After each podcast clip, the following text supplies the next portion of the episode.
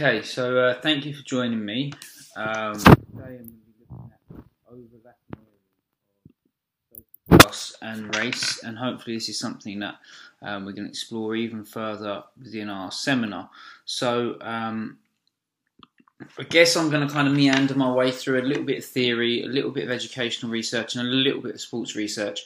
Probably not going to be quite as intense as some of my other stuff, but I think uh, the seminar hopefully the work that we draw upon in there and the stuff we unpick um, will be quite useful for you to think further about, especially in terms of ideas around social mobility. I think the seminar will draw out upon that a little bit more. So here's some questions that I want you to just stop, you know, stop, take notes on, um, have some thought processes around them, and then we can come come back together to discuss them as we go on. Um, I will probably talk off of the slides quite a lot. So when I talk about these things, I may not actually be uh, discussing them on the slides, but just something to, I guess, to think about and to think with.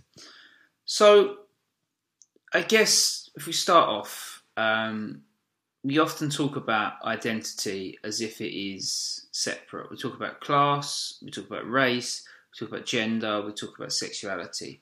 Um, but any one of you will have all of these, you know, in terms of your identity going on at any one time. So I'm a white, middle class, cisgender, um, heterosexual male, right? Um, so gender, class, race all comes into it at the same time.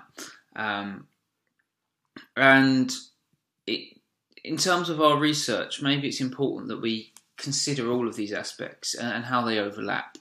So, um, Kimberlé Crenshaw first came up with the term intersectionality um, a way back, and, and, Crenshaw, who the picture is thereof, um, argued that um, firstly we cannot treat black men and black women's experiences the same, in the same way we can't treat white men and white women's experiences the same. And if you watch the video of Crenshaw on uh, Moodle, you'll see sort of some of the points she made about some of the legal systems and how the law kind of ignored the overlaps. So if we have a look at this picture over here, um, this Venn diagram, if you like, you can sort of get this sense of overlapping coming into many of these different aspects. So racial identity, gender, nationality, sexuality. It hasn't actually got class on there, but you can sort of see in the middle, that's probably how we describe all of us. Um, and we can see there's areas where there's clear overlaps which impact us in the way we access some spaces and not others. Um, Nicola sort of speaks a lot about her experience of coaching um, at King's Cross Steelers, which was an LGBT plus inclusive rugby club, um, and specifically how within that, that community um, different aspects of masculinity and, and, race and whatever else played out within these spaces. Um, so when we talk about these multi-dimensional identities, they're complex, they're embodied, and they're spatialized. I mean, what does that mean? What means that they're embodied? It means we carry them around, we walk around with them, we talk with them, we you, you hear them. We, the way that we move is embodied. Okay, our class or our race or the intersection of both is written into our body. Um, and it's shaped by the spaces which we have accessed, the spaces which we have found ourselves um, within, and we can reflect upon and change some of these, but it's it's overlapping. Um, and in terms of the different spaces, I guess there's intersections between spaces and they cross over. Okay, so sometimes you see a paper written about race, but it doesn't consider class. Sometimes you see a paper written about class, but it doesn't consider race.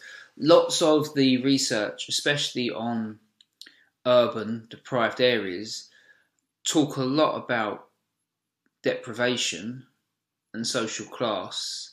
And sometimes they mention that the young people in these are predominantly BAME. Um, in some of these studies, but other times they don't.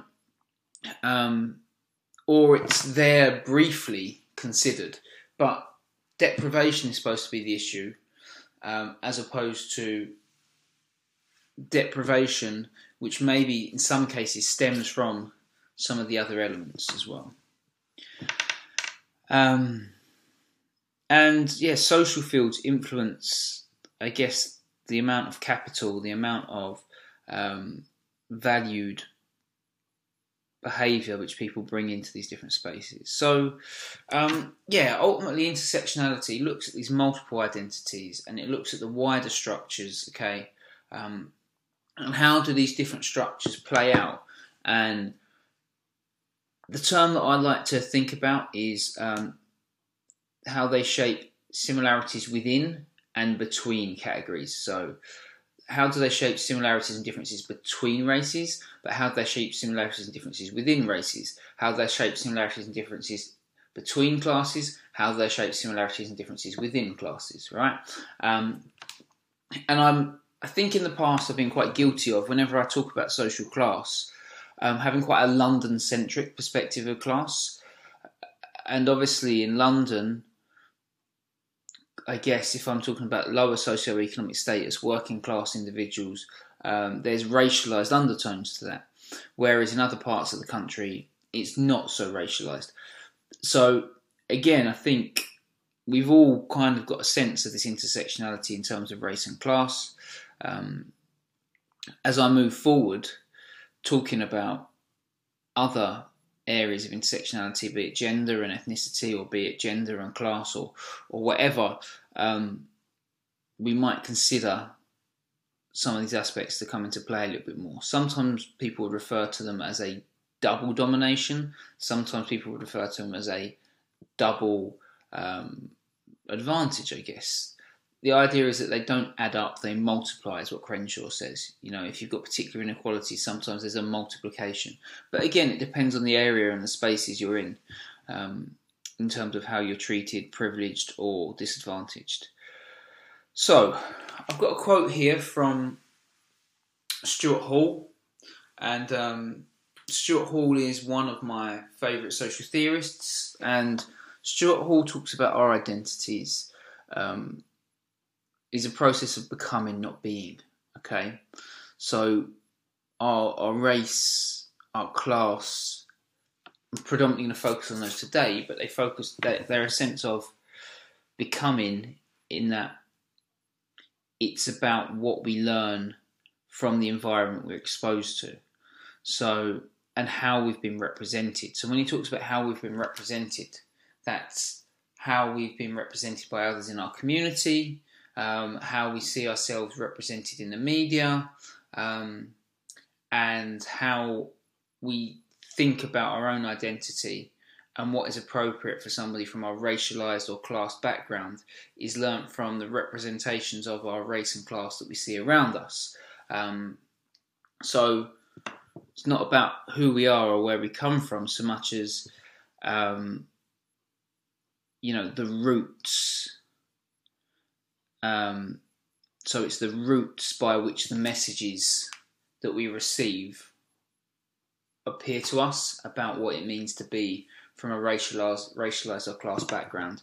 So the route, like the bus route, by the messages we appear, as opposed to being something that is always just inherited from our our roots, i.e., our background. So what it means to be Black British, what it means to be um, working class Bangladeshi, Pakistani, British, whatever, um, what it means to be white, British, working class, are learned from the routes by which the messages we sent. Um, now, Annette Lareau, quite controversially in some ways, suggested that social class played a stronger role in shaping childbearing patterns than race. Um, and she argued that and she did some research in America that the social conditions by which people lived had a stronger impact upon the activities they engaged in, what they saw as appropriate, and the style of playing uh, and taking part in sport than actually someone's racial or ethnic background. So she studied families. Um, she spent a lot of time observing families, and she sort of looked at middle class black families and middle class white families, working class black families and working class white families. Um, and what Lareau sort of suggested what, was that actually the nature of the activities they took part in and how they took part in activities were more similar on class backgrounds than they were on racialized backgrounds.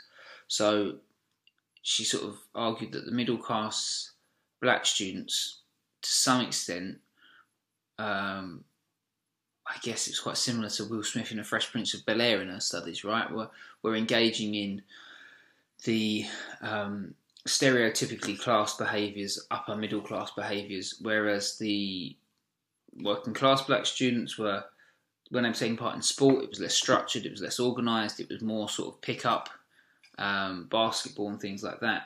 And that was similar to the white students as well. So, um, again, she sort of suggested this idea of roots, I guess, could be seen in there too.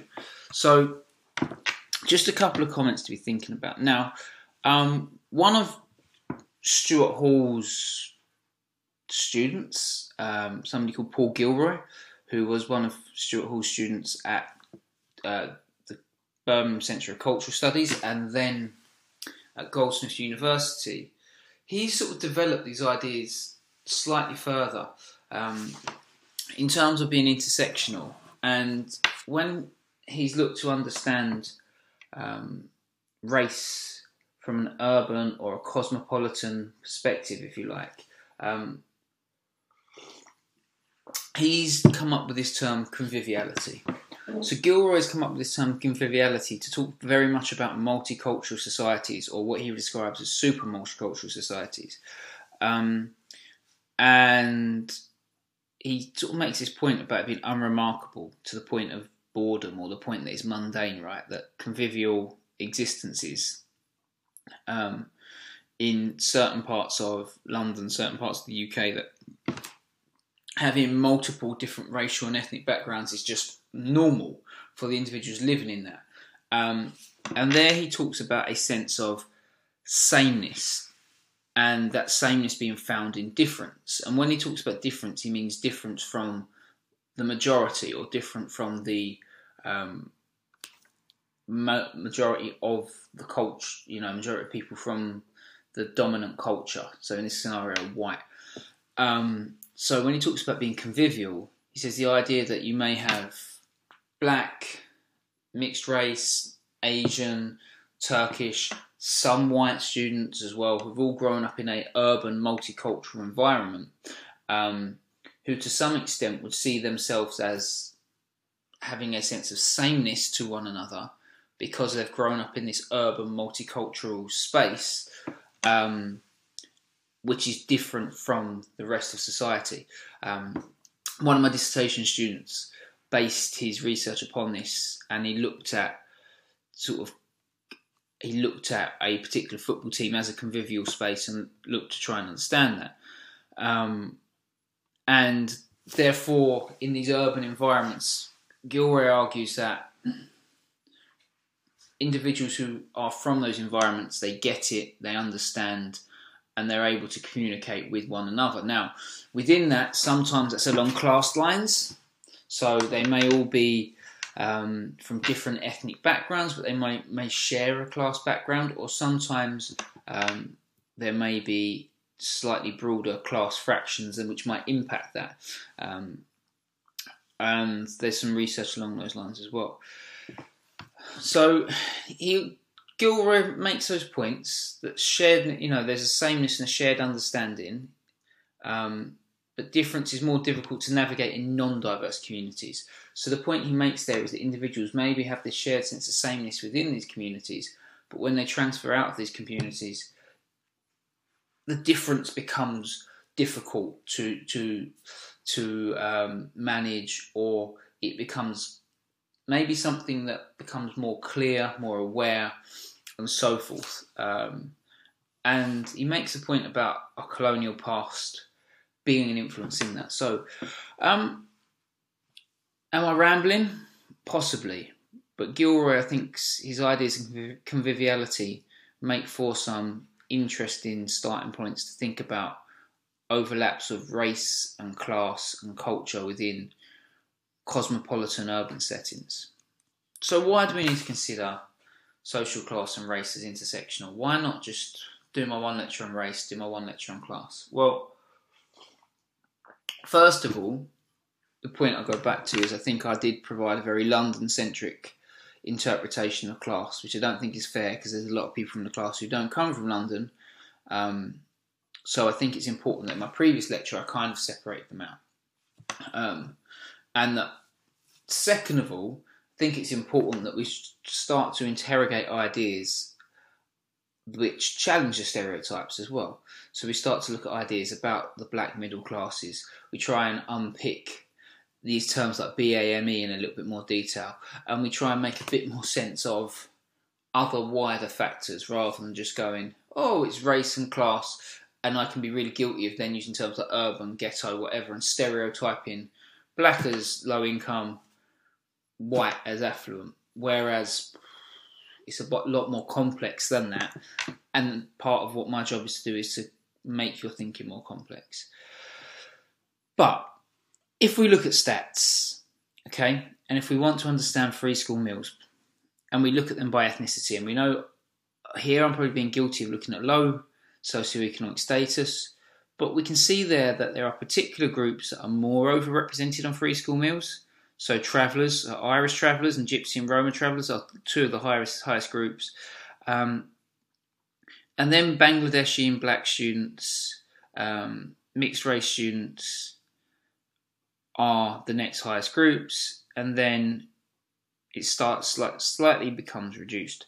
Now again, why is this important? Well, if we take terms like um, we often see South Asian used, but if we look at the difference in Indian students on free school meals and Bangladeshi and Pakistani students on free school meals, um, there is quite a significant difference in the percentage of children on free school meals who are of that heritage.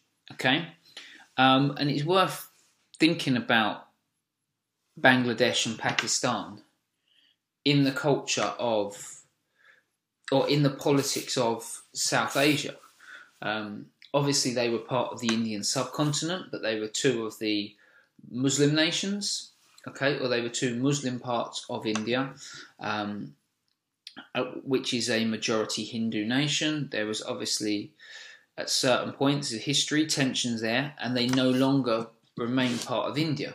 But they are also two of the less affluent parts and areas of India. So there's already social class elements coming into them when we're looking at maybe who's migrating from India, uh, from the subcontinent to the UK. Um, we know that India as a whole and Pakistan, um, you know, those students, the, uh, the sort of India is a vast country, but parts of it did take on more aspects of the of colonialism that represented and looked more like the British education system, more like the British political system, whereas the more Islamic parts, Pakistan and Bangladesh, didn't take on as much of that. So again, we see sort of some overlaps about that when we then go into things like um, sort of GCSE and A level grades as well, and, and exclusion rates. And again, I think I've shown these two tables before last year. Okay, but we see, like, first of all, we see the line here for Asian, right? But actually, when we split that up in terms of Pakistani or Bangladeshi compared to Indian, in terms of getting uh, the highest average GCSE results, there's a big difference, okay? And the same we can see for when we see black. Black African students and black Caribbean students, there is a difference as well. Now, trying to understand that again may be quite complex. First of all, whenever I've spoken to some of the black African students or black students with African heritage, they do talk about how much education is valued within their communities. Um, Second of all, if we understand migration patterns towards the UK, uh, while we've seen more recent migration from black African heritage, actually black Caribbean heritage, individuals aren't migrating as much. So if we look at the London, where predominantly, if we go back to the 90s and 80s, there was a lot of individuals who were of black Caribbean heritage.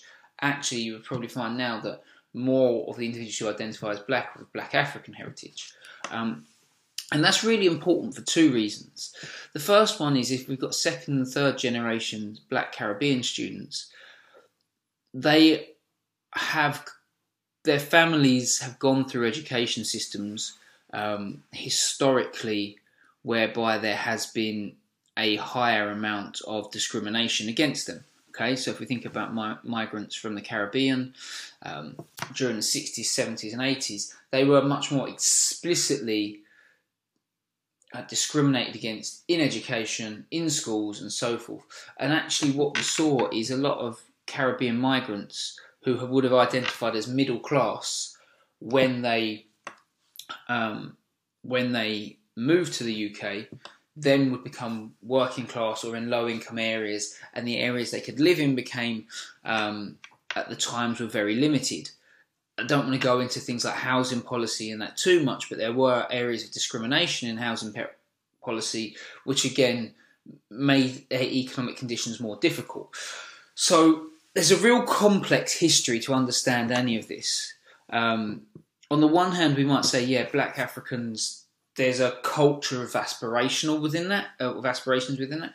Um, but also, you know, the idea of being able to reach your aspirations quickly is maybe slightly more achievable now than it was in the 60s, 70s, and 80s. And it's really complex. Who, who migrates from these countries? Who migrates from India? Who migrates from Pakistan? What qualifications they have to have to get in, etc. It, it's quite a complex thing to understand as well. Um, and what are the conditions that people have migrated in if they are first generation or if they're second or third generation? Again, it, it, I'm probably rambling here, but stuff to think about in terms of sport. So, if we were to think about terms where class and race overlap, I've come up with some terms here that we often see used. If we think about street fashion, or if we think about the ends, or if we think about people talking about something being urban or ghetto or hood, what images come to mind? Um, so we get the idea that race and class are intertwined. But in themselves, Sometimes that can be problematic and that can be damaging. Sometimes that can shape our perceptions and our expectations of people as well, right? Um, I think I listened as I was preparing to this to a song by the game. Um, within two minutes, he'd, he'd, mentioned about four or five of these different words which were, were on the screen. Um, and you know, you'll probably associate some of them more with particular racial and ethnic groups or within particular low socioeconomic areas. Okay, so then let's move on to sport. I'm just going to take a drink because my mouth is really, really dry. But um, Paul Campbell um, started to look at the history of race and sport and social class and their overlap. Um, and he's done this through the lens of one um, one black football team up in, in Leicester, and they were a team set up for Afro Caribbean men when there was a lot of discrimination for them in the 80s. They started off in the 70s and 80s to give black Afro Caribbean men a space to play. Um, and he makes the point that actually, historically, when class, when when sport, when this uh, team first started off, um, migration nullified class. However, things like qualifications, training, etc., in the end, did come through to play.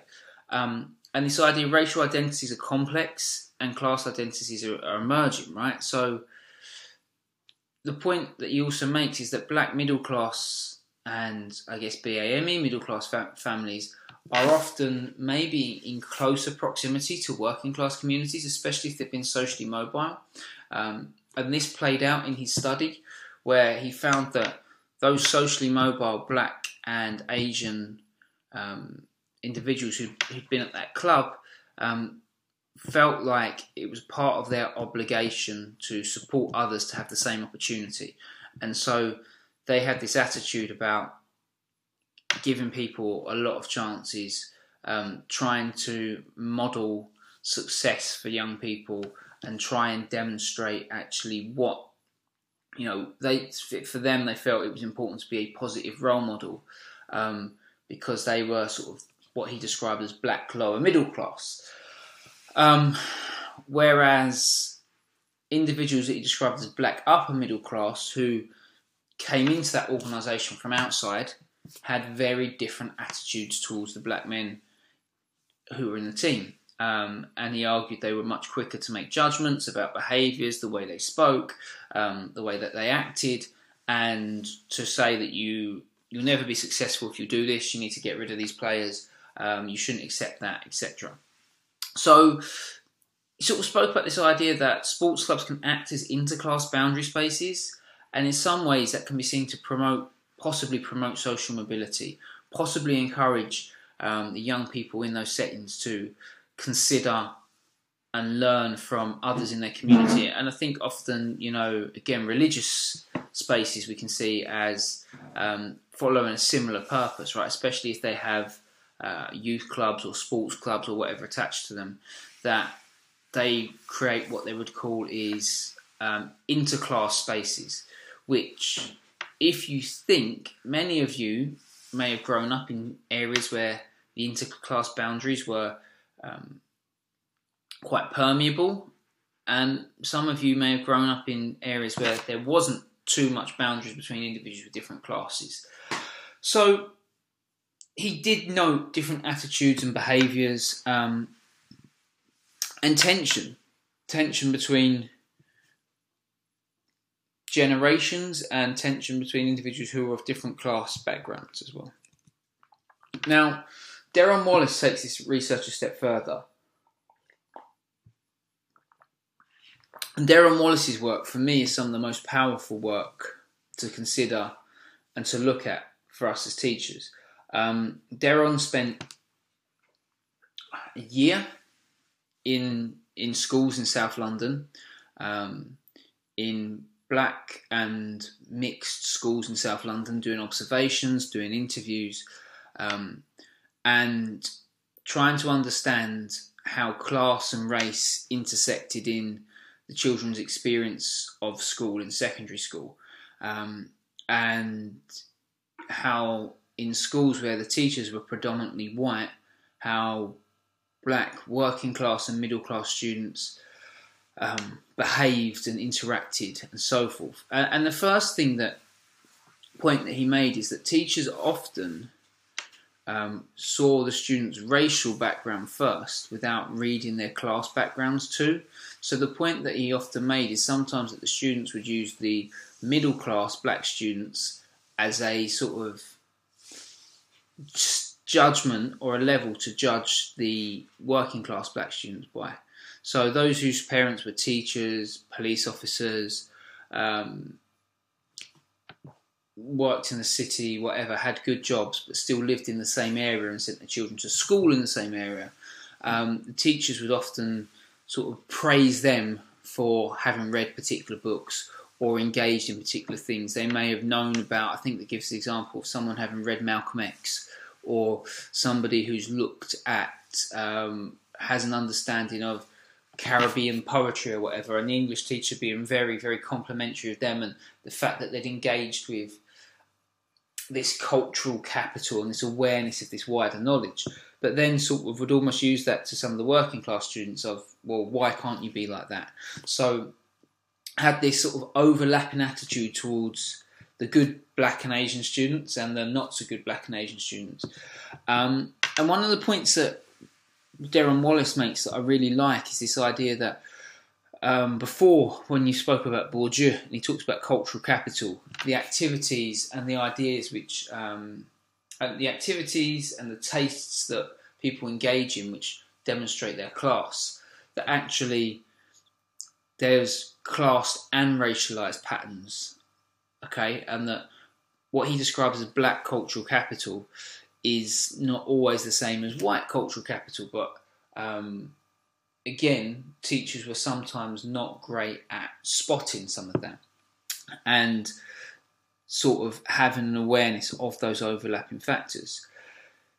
Spoke about the idea that some students, um, Katie Fitzpatrick, in her work of young um, urban Maori individuals in New Zealand, spoke about the idea that actually what this sometimes results in is people having working class students having identified ideas about natural and internalized beliefs about their, their race and their class backgrounds.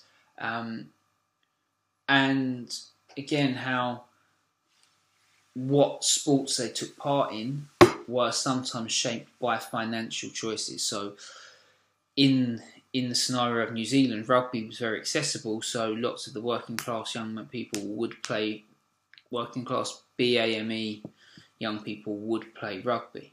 Okay.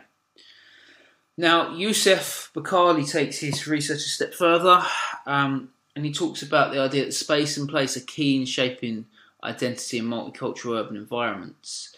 Um, and highlights this idea that urban subcultures are viewed as racialized um, and the byproducts of economic and cultural factors, so that we can't separate sort of some of these ideas from each other that while they're sometimes viewed as racialized, why young people might dress a particular way, why they might like a particular sport, why they might engage in that, um, actually, this is a byproduct of an environment. And understanding how that impacts people in different environments in urban spaces and non urban spaces is something that's really really important. Um, when I did some of my research, this idea of young people who grew up in urban multicultural spaces really embodying those spaces, and it was a sense of who they were. So, young people who'd grown up in North London, Birmingham, Northwest London, South London, whatever, um, where they grew up was a sense of their identity. It was a sense of the sort of person they were. Um, was a sense of central to being who they were. It was embodied, and that was racialized and classed. It was that I'd grown up in this multicultural urban area, um, and this is my background. Whereas once uh, individuals who grew up in um, predominantly white areas and middle class areas didn't seem to have that. Well, no, individuals who grew up in predominantly white middle class areas didn't have that sense of that area shaping their the sort of person they were, who they were, what they liked, the taste of what they were. They sort of saw themselves as an individual who could fit in in more different areas. So again, all of this is stuff that kind of is worth thinking about. And now, if we look at these ideas about intersections of class and ethnicity on stereotypes, um, we can think about how this plays out across different sports and different areas. And I guess I'm giving you a snapshot of a lot of different stuff today, but something that I remember really sticking in my claw um, was this quote and some of the stuff that I've seen about Ellis Genge and Kyle Sinckler, um, who are obviously two mixed race props that played for England um, recently. And sort of this idea that they were titled Rough Diamonds made me sort of ah, want to be sick, to be honest, when I first saw this. Um, when we had these value judgments being made about them by these people writing for these very posh newspapers. Um, but secondly, like, while they're trying to celebrate their stories and their trajectories, so Kyle was born to a single parent home in London, attended state school, and is now a role model for others on a similar path. At the same time, is kind of